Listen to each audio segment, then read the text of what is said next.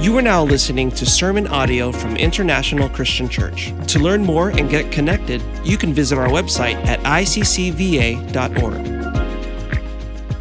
I'd like to speak about being like Christ Jesus. And if you have your Bible with you, turn with me to Philippians chapter 2. We're going to read five verses, 5 to 11. We're going to read from the New King James Version. Let's all rise as we read scriptures in reverence to God's word.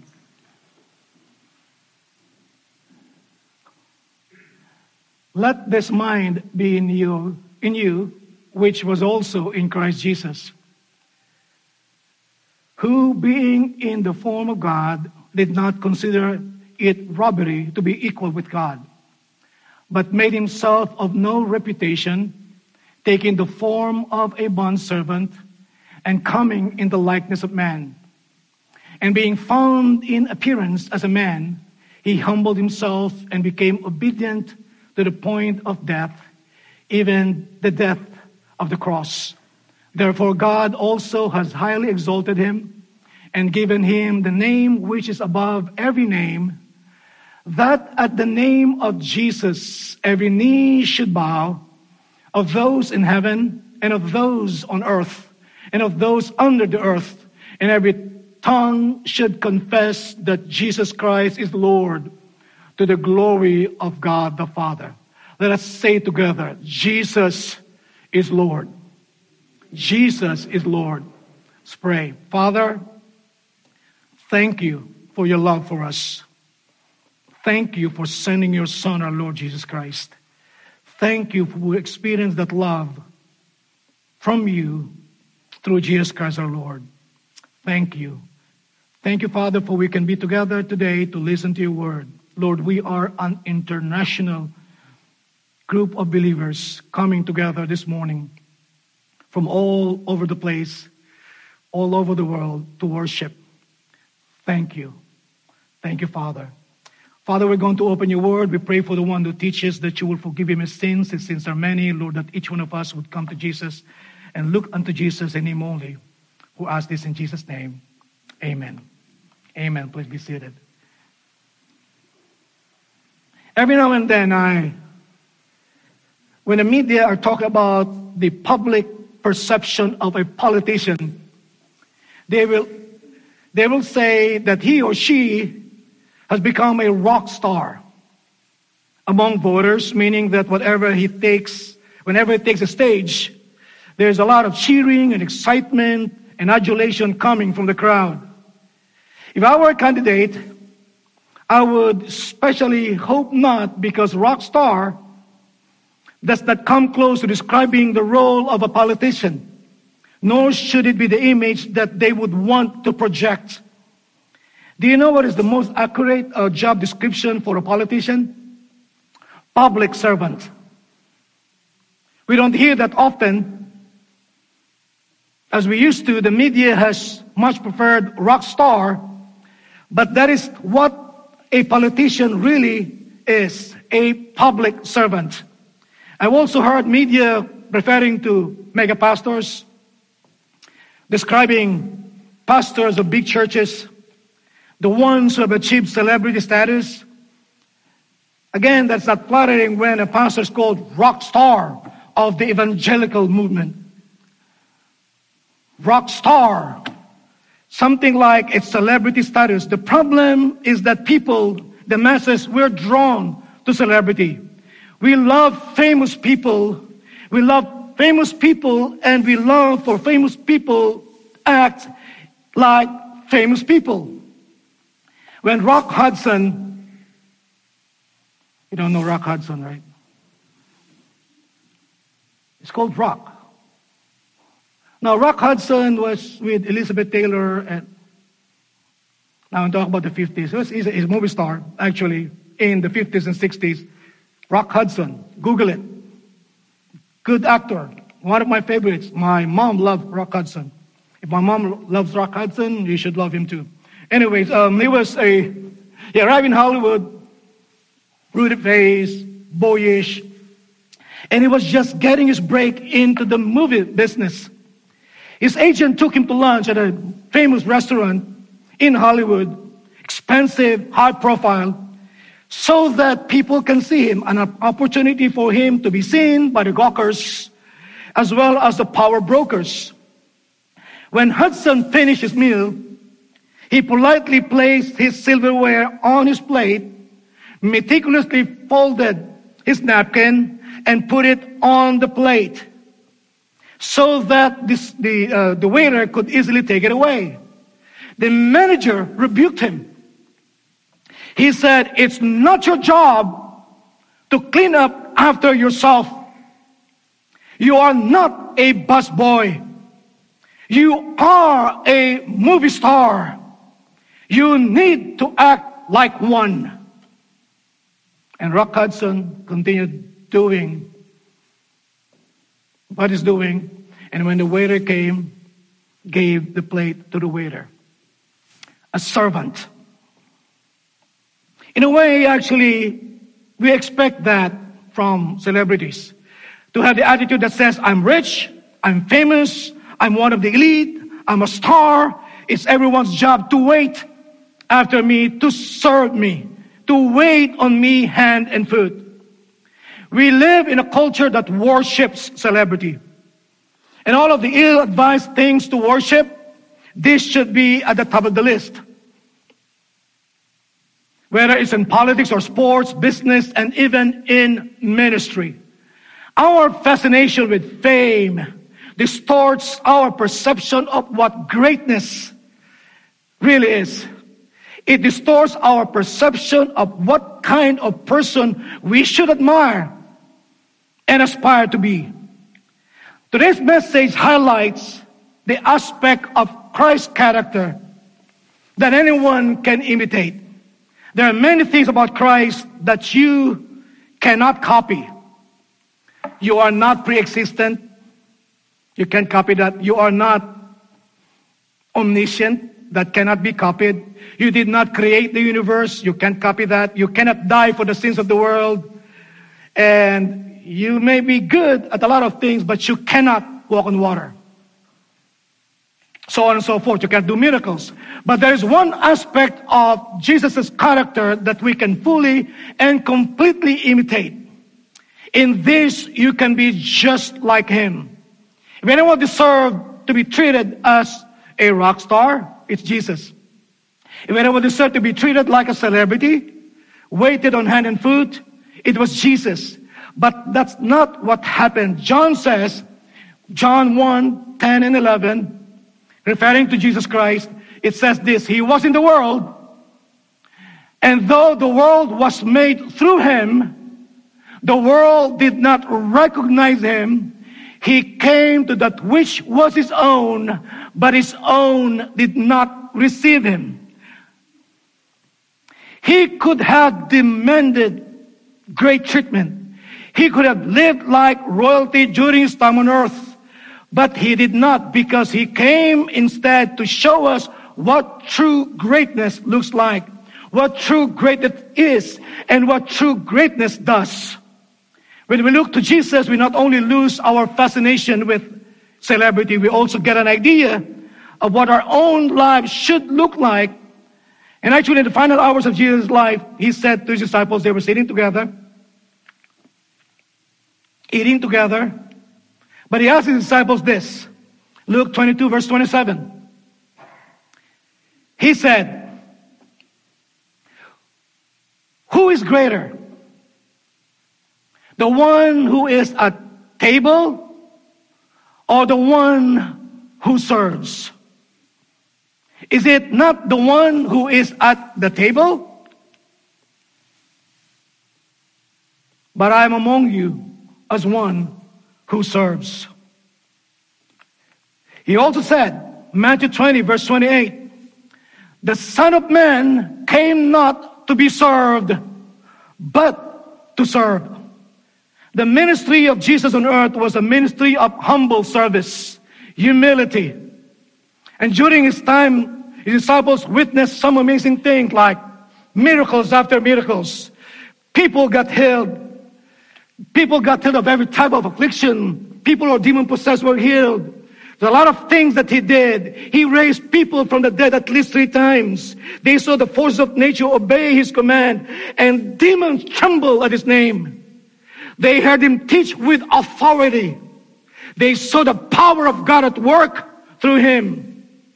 There was nothing about Jesus that was weak or timid. And yet, in the midst of all this power, there was this underlying attitude of humble service toward others. What drove him? What defined him? Was humble service, humility. Now I want us to look very quickly at three events in the life of Jesus that reflects the attitude of humble service.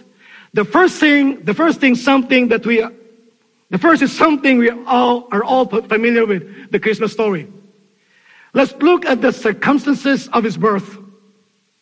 Verse 6 and 7, Philippians chapter 2 says this, who being in the nature of God, the nature, who being in very nature God, did not consider equality with God something to be used to his own advantage, Rather, he made himself nothing by taking the very nature of a servant, being made in human likeness. The story of Christmas shows us from the very beginning that Jesus' life was all about humility. He could have announced his birth to King Herod or to the religious leaders in Jerusalem or to Caesar Augustus, the emperor of Rome. He could have announced his birth to the greatest of the great. He could have persuaded them that it was in their best interest to receive him as king. But that's not what Jesus did. So to whom did he announce his birth? To a young teenage girl who was about to get married, and then to his bewildered fiancée who said, What? And then to some priest of another religion. Actually, they were astronomers who traveled for months to find him. And then to a group of nomadic shepherds, minimum wage workers on the bottom rung of the socio-economic ladder. And where was this King Jesus born? Not in a palace, but in a stable. Not surrounded by servants, but by barnyard animals. The circumstances of his birth tells us that there was nothing pretentious about Jesus. No sense of entitlement, no expectation of special treatment. If anyone has the right to say, this day is all about me, it's Jesus. And I'm going to do it in style, Jesus. But he did not do that. His birth tells us that Jesus is not easily impressed by the powers that be and prestige. He didn't seek the approval of the elite. He did not do anything that says, I am Jesus, the King of the world. I am God. No, he didn't say that. He announced it quietly to people who are important to, uh, to him, those who are disenfranchised, those who are downtrodden, those who are at the bottom of the ladder. There was this story about uh, uh, in the airport, and there's it's a holiday, and there's a lot of people just lining up to the teller just to check in. And uh, there's this guy who's all dressed up. He looks like money, smells like money. He dressed up like money, and he was just with all this bling bling. And he was at the back of the line, and then he went to the front and said, "I need to check in. I am in a hurry. Uh, check me in."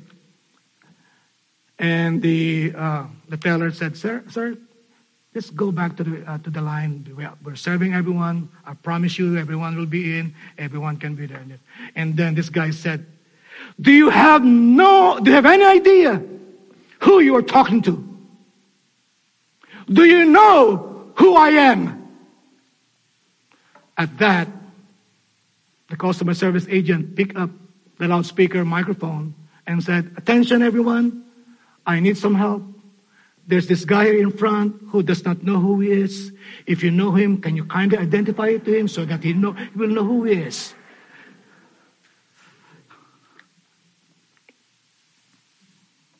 We learn a lesson from the birth of Jesus.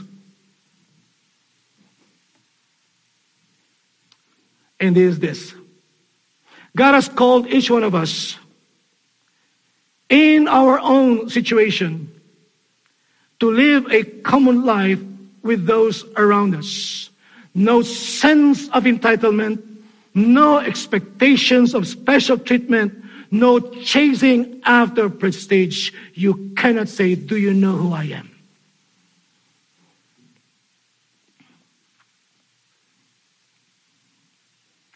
Second, let us look at his low key approach to public recognition. In Matthew chapter 8, a leper came to Jesus and said, Lord, if you're willing, you can make me clean. The Bible says that Jesus reached out his hand and touched the man, a leprous man. And by the way, um, this tells us volumes about Jesus Christ. Lepers were untouchables in the first Jewish, century Jewish culture. And yet he reached out his hand to the man and he touched him and said, I am willing, be clean. And then Jesus, Jesus said something that leaves many confused. Matthew 8, verse 4, the Lord said, See that you don't tell anyone. Someone who has all this deceived body, a beggar, and people have seen him like a beggar, leprous. And he begged Jesus to be healed, and the Lord says, I am willing, I make you clean. And immediately he got cleaned. And the Lord said, Don't tell anyone.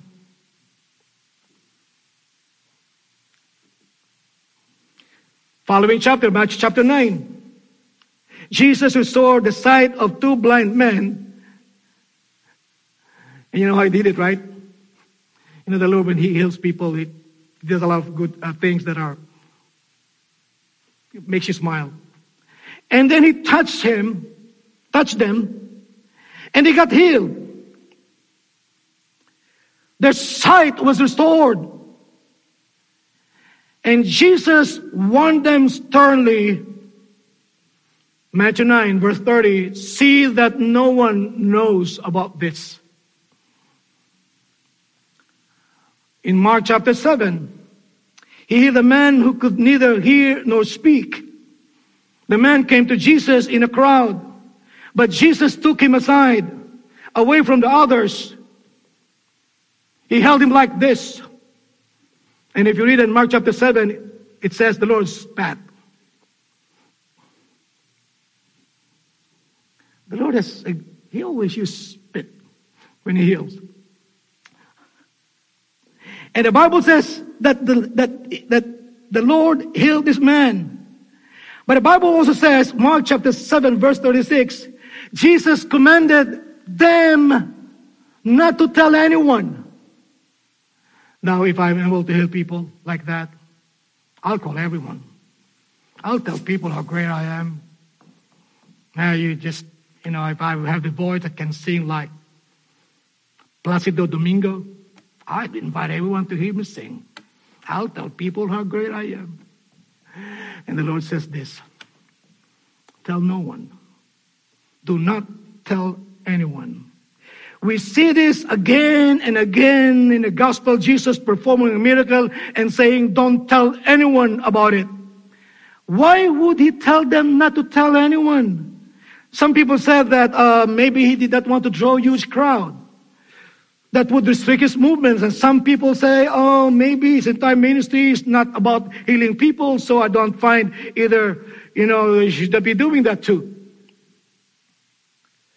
But the Bible does not explain why Jesus said, don't tell anyone, but here's my take on this.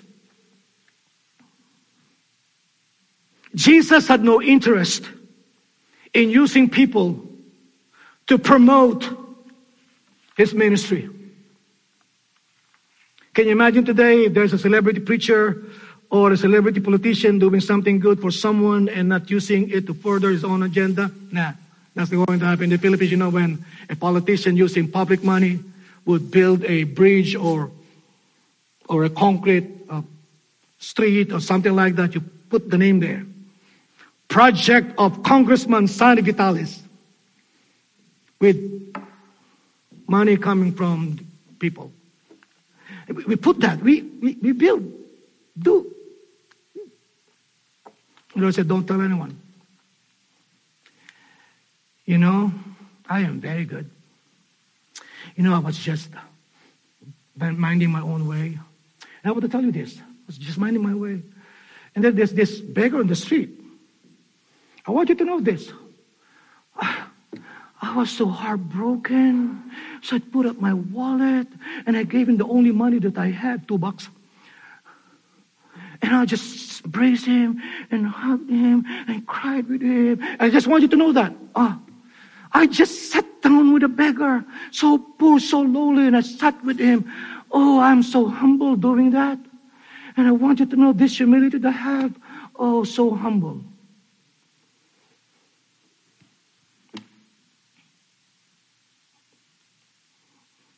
You know, if you think you're humble, you're not. If you tell people you're humble, you're not. If you broadcast publicly what you have done in secret with somebody or someone, you're not. When Jesus healed a hurting person, he made it clear to them I am not using you to promote myself or my ministry.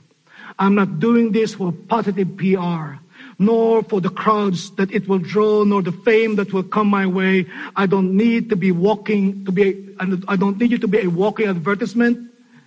I'm doing this because I care about you. I love you with an everlasting love.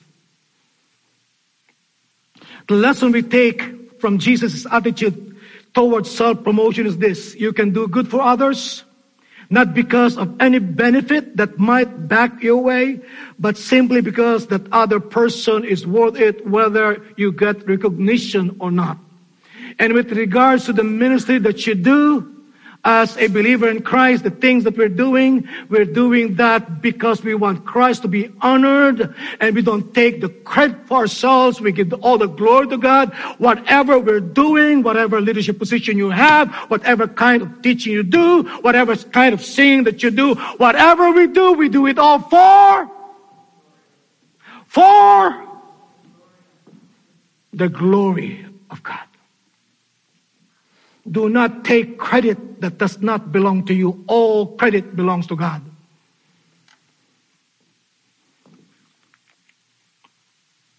Thirdly, let us look at his personal needs. His personal needs took second place to his purpose in life. In Luke chapter 9, verse 56, this was when a man comes along and tells Jesus, Lord, I'm going to follow you. I'm going to follow you wherever you go. And the Lord said, Foxes have holes, and the birds of the air have nests. But the Son of Man has no place to lay his head. Jesus said this first of all, so that the man would know that following him comes with a price. The life of a follower is not always an easy life. To be a disciple is not an easy life. To follow Christ is not an easy life. We will have inconveniences and discomfort in life. There will be persecutions. There will be sufferings. There will be challenges. Jesus said this about himself. Foxes have holes they can turn in for the winter.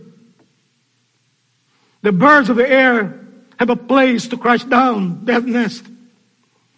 But the Son of Man, even a stone to lay his head. He slept in open fields. In the cold of the night, he walked from one place to another back and forth in Palestine, going from one village to another, preaching the good news, teaching, doing miracles and healing people, freeing those who are oppressed, the slaves, and all that. Jesus is telling us this That as far as he is concerned, his life is more about the ministry he's called to do than it is about creating a certain level of comfort for himself. There's a great story in John chapter 4 in which Jesus and disciples were traveling through Samaria. Actually, he needs to go through Samaria, and so instead of doing the King's Highway outside of Samaria, they go into Jerusalem. They went through Samaria. And he was tired and he was hungry. They were all hungry. So he sent the disciples into the town to buy some food. But while Jesus was at the well, a Samaritan woman came and had a conversation with the Samaritan woman that resulted in her salvation. Disciples came back afterwards with the food. And they asked Jesus to eat something, and Jesus said this, John 4 32. I have food to eat that you know nothing about. Of course, he, they didn't know what he was talking about. They asked Jesus to explain it, so explained it to them. He said, My food, John 4 34, is to do the will of him who sent me and to finish his work. It was like saying to the disciples, I just had this amazing conversation with this woman, this woman who had a lot of husbands, and this woman who just came and he asked about this, the, the, the fountains of life, the rivers of life, and that just, this, this woman just came and he got born again. So, uh, you're going to eat? No, no, no, no, you're saying this is the work of the Father is food.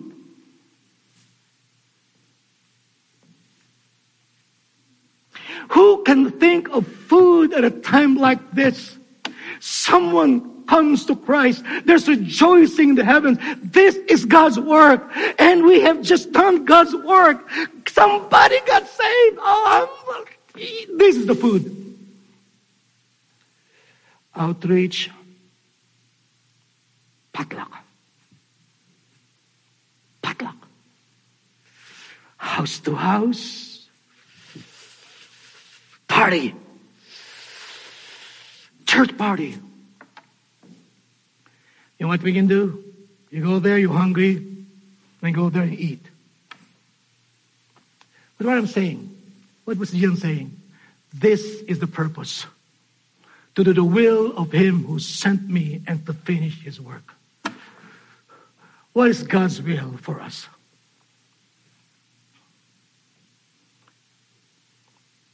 Go and make disciples. That is our food.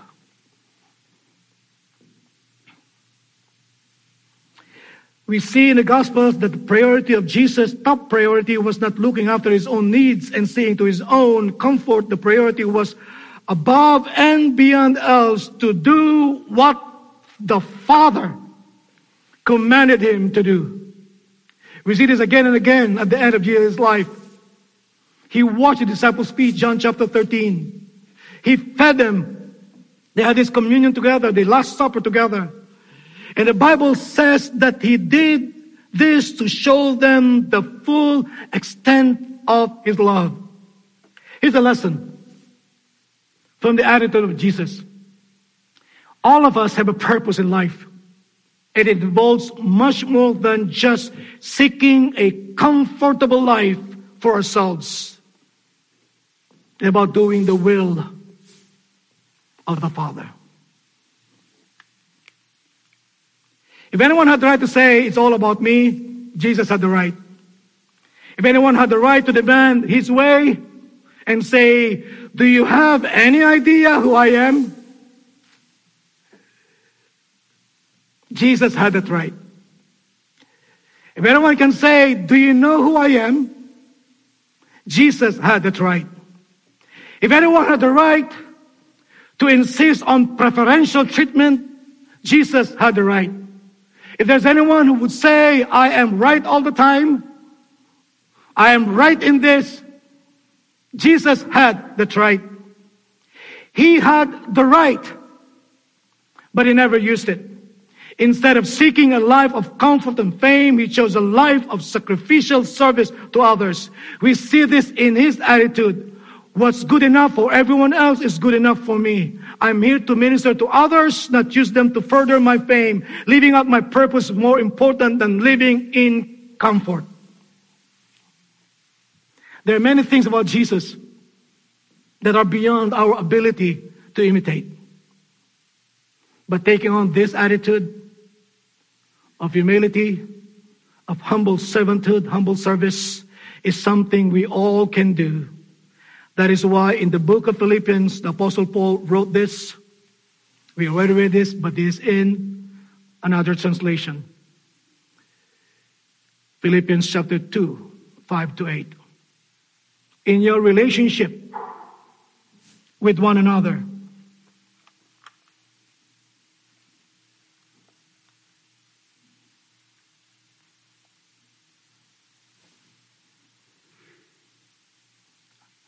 that is not the text. In your relationship with one another, had the same mindset as Christ Jesus, who, being in the very nature God, did not consider equality with God something to be used to his own advantage. Rather, he made himself nothing by taking the very nature of a servant, being made in human likeness, and being found in appearance as a man. He humbled himself by becoming obedient to death, even death on a cross. Therefore, God exalted him to the highest place and gave him the name that is above every name that at the name of Jesus every knee should bow in heaven and on earth and under the earth, and every tongue acknowledge that Jesus Christ is Lord to the glory of God the Father. Jesus came to show us what true greatness is, and he came to be a humble servant because, as it turn, turns out, greatness, humility, they're all the same thing. So if you want to be great, the Lord Jesus Christ said, be a servant of all. And you will never be more like Jesus than when you are serving others. In this way, you can be just like Jesus, serve. Be like Jesus, do God's will. Be like Jesus, treat others. Have this mindset. In our relationship with one another, have that mindset. In Jesus' name. Thanks for listening to the ICC podcast. We're looking forward to more ways we can offer resources to help equip you to apply God's Word onto your life.